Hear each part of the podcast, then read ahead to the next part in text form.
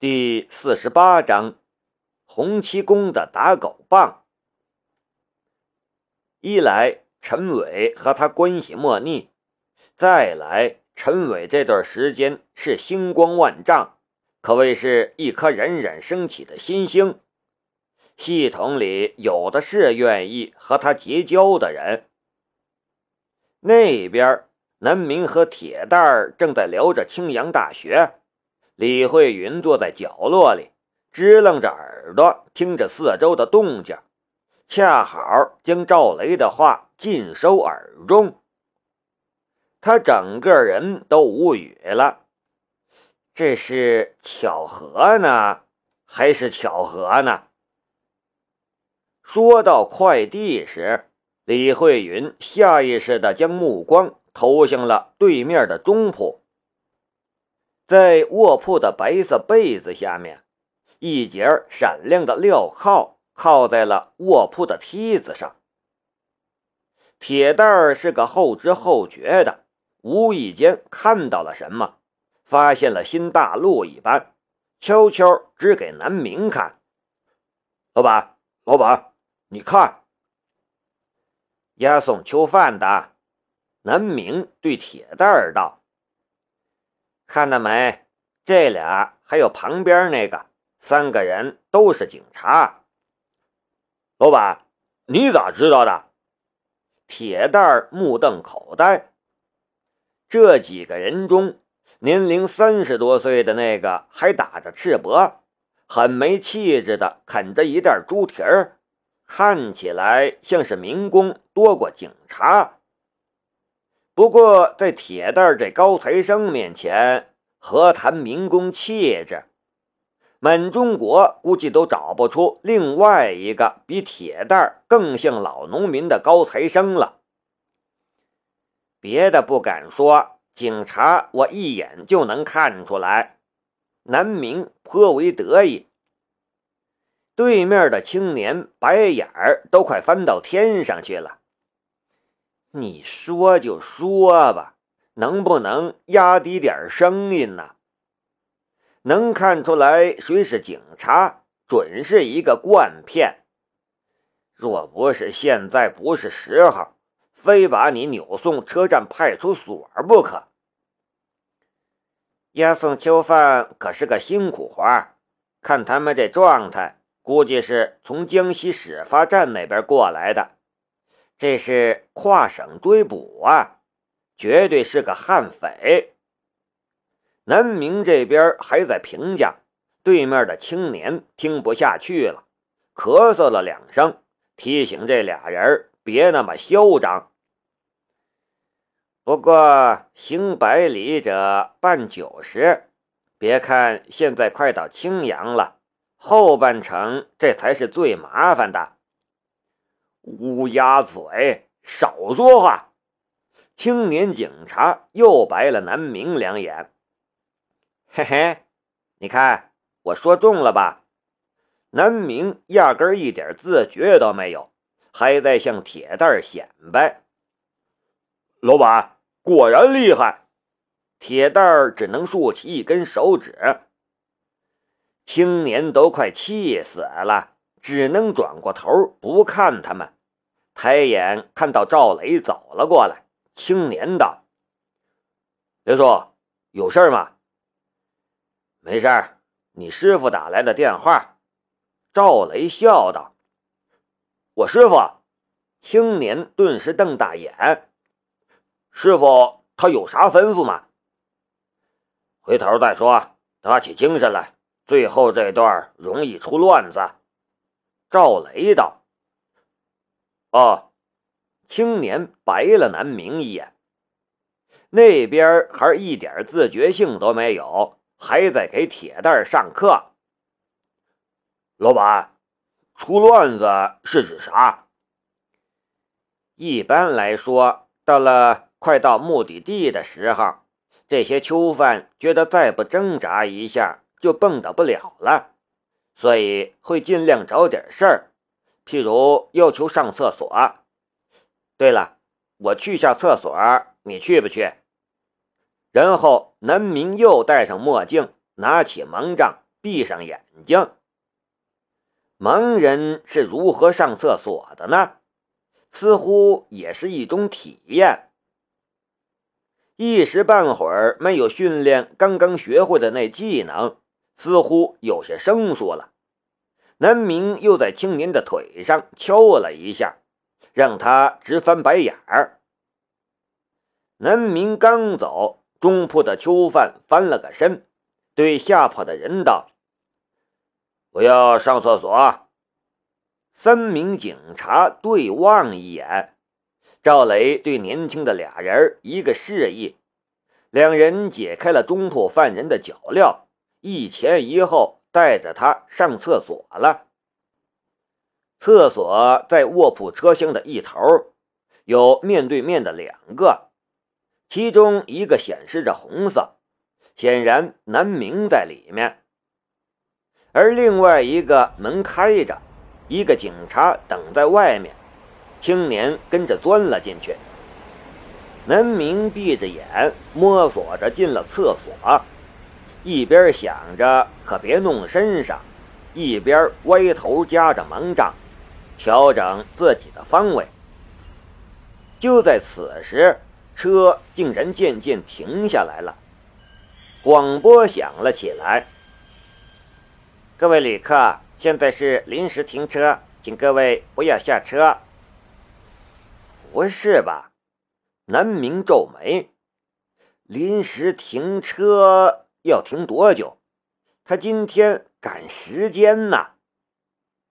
而卧铺车厢里，李慧云一颗心猛然紧绷了起来。难道是他在车站遇到的那些人？不对呀，这些人能把火车逼停了？突然。南明觉得有什么地方不对，睁眼一看，就看到厕所门外一个人影一闪，不是这个！妈的，遇到偷窥狂了！南明吓得一抖，差点弄身上，顿时骂了几句，低头检查了一下裤子，这才放了心。此时，就听到对面猛然一声巨响。然后响起了杂乱的怒喝声，出事儿了！当车停下来时，青年警察直觉的觉得不对。当他看到窗外出现人影时，也管不了那么多，一把拽住了那囚犯，把他拽出了狭小的厕所，死命带上了厕所门，把那个突然砸破了车窗。拿着大钳子正在剪窗棂的匪徒丢在后面，拽着囚犯就向车厢中央跑。另外一名年龄稍大的警察连忙跟上，但几名蒙着脸的匪徒已经打开了车门，冲了进来，手中的棒子、砍刀没头没脑的砍了过来。俩人全无防备，手无寸铁。急忙之间，只能缩手，拽下行李架上的行李来抵挡对面的砍刀。这么一来，却让对方找到了机会，一把拽住了囚犯，转身就跑。正在此时，南明打开厕所门走了出来，“给我闪开！”几名劫囚的悍匪大声呵斥，“小心！”快躲开！警察们却是吓了一大跳。如果丢了囚犯，就已经是极大的过失了；如果还伤了人，在两名警察的身后，李慧云的瞳孔突然缩小，他手指一动，想要出手，却又犹豫了那么一瞬间。到底该不该暴露？刚才火车站那人会不会现在也在车上？如果现在出手，会不会惹来更多麻烦？不行，如果南明在这里受了伤，明来会伤心的。再则，他就只是一个普通少年。李慧云手腕收回，摆出了小李飞刀的姿势，手中的钉子就打算射出去。南明闭着眼睛走出来时，就感觉到了汹涌而来的奇特压力，几个穷凶极恶的人扑了过来。那一瞬间，他甚至没有睁开眼睛，手中的盲杖抬起，强化能力瞬间注入到盲杖之中，又是一度能量，超过了两度的临界点，量变变成了质变。盲杖瞬间化身成了杀人杖，轻轻向前一撩，就像是顺着空气的缝隙闪过，甚至连残影都没有留下。当头而来的那手持砍刀的匪徒被一杖挑中，手中的刀被直接挑起，咚一声插入了火车顶部，持刀的手都瞬间变形。身体更是被这股巨大的力量带起，一个凌空后翻，直接砸向了后面的两个匪徒。挑起的盲杖收回，就像是探路一般，横扫对方的脚下。啪啪啪，三声响，三个匪徒同时以奇特姿势跪安。今天南明可是苦练了一天的敲怀古神功，这会儿施展出来，真的是惊天地泣鬼神。然后四个人同时滚在地上，把被押送的那名囚犯也砸在下面。囚犯还想挣扎着站起来，一只盲杖咚一声点在了他的脖子旁边。顿时，他菊花一紧，再也不敢有丝毫动作。这哪里是盲杖，这简直就是洪七公的打狗棒啊！这一瞬间的变故，掉了一地眼球。李慧云身体一僵，瞳孔居然收缩成了针尖大小，突然觉得他好像是找到了目标了。呆滞半晌，三名警察才连忙飞扑过来，顾不上自己身上的伤，把几个人扭在一起。老板，你没事吧？铁蛋儿飞奔过来，一张黑脸吓得煞白。南明伸手一指地上：“我没事你去帮忙。”人高马大的铁蛋儿。一把就把其中一个犯人拎死狗一般拎了起来。李慧云很快就恢复了常态，也上前帮忙。乘警们也火速赶来。刚才处理盗窃事件的乘警大叔就是乘警长，这会儿看到了南明，又听到就是南明一个人制服了几个匪徒，那表情。别提多精彩了！果然名校多奇葩呀！赵雷吓出了一身冷汗，这会儿觉得全身都湿透了。因为上次李土斌逃脱事件，现在整个系统都是风声鹤唳。如果这次逃犯再逃了，那他们可真完了。黄宗强的前车之鉴就在眼前呢。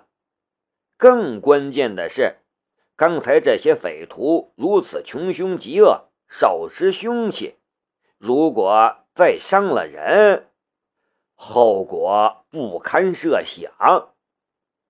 当然，如果他知道身后站着的李慧云就是李土斌的儿子，立志为李土斌报仇。怕是会吓尿了。多谢你，小兄弟，多谢多谢。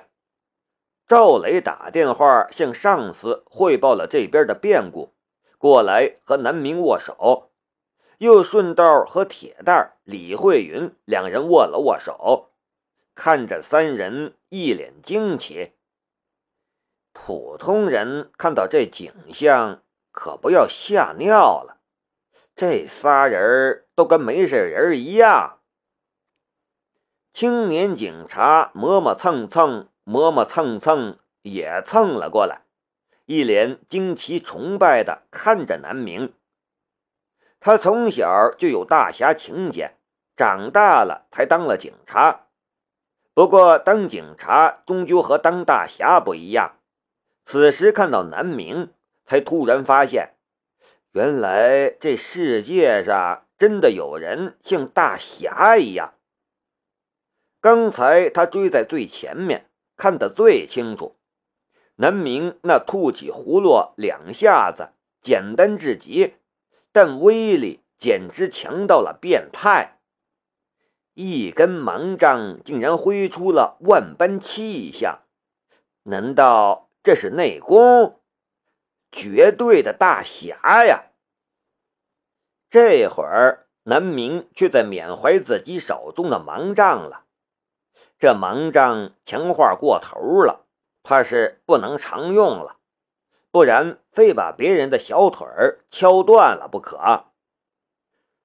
小兄弟，你叫什么名字？我们给你送锦旗。程警长问南明道：“在他的车上发生这种恶性事件，还好被及时制止，他也是全身冷汗。”我叫南明，没什么了。我表哥也是警察。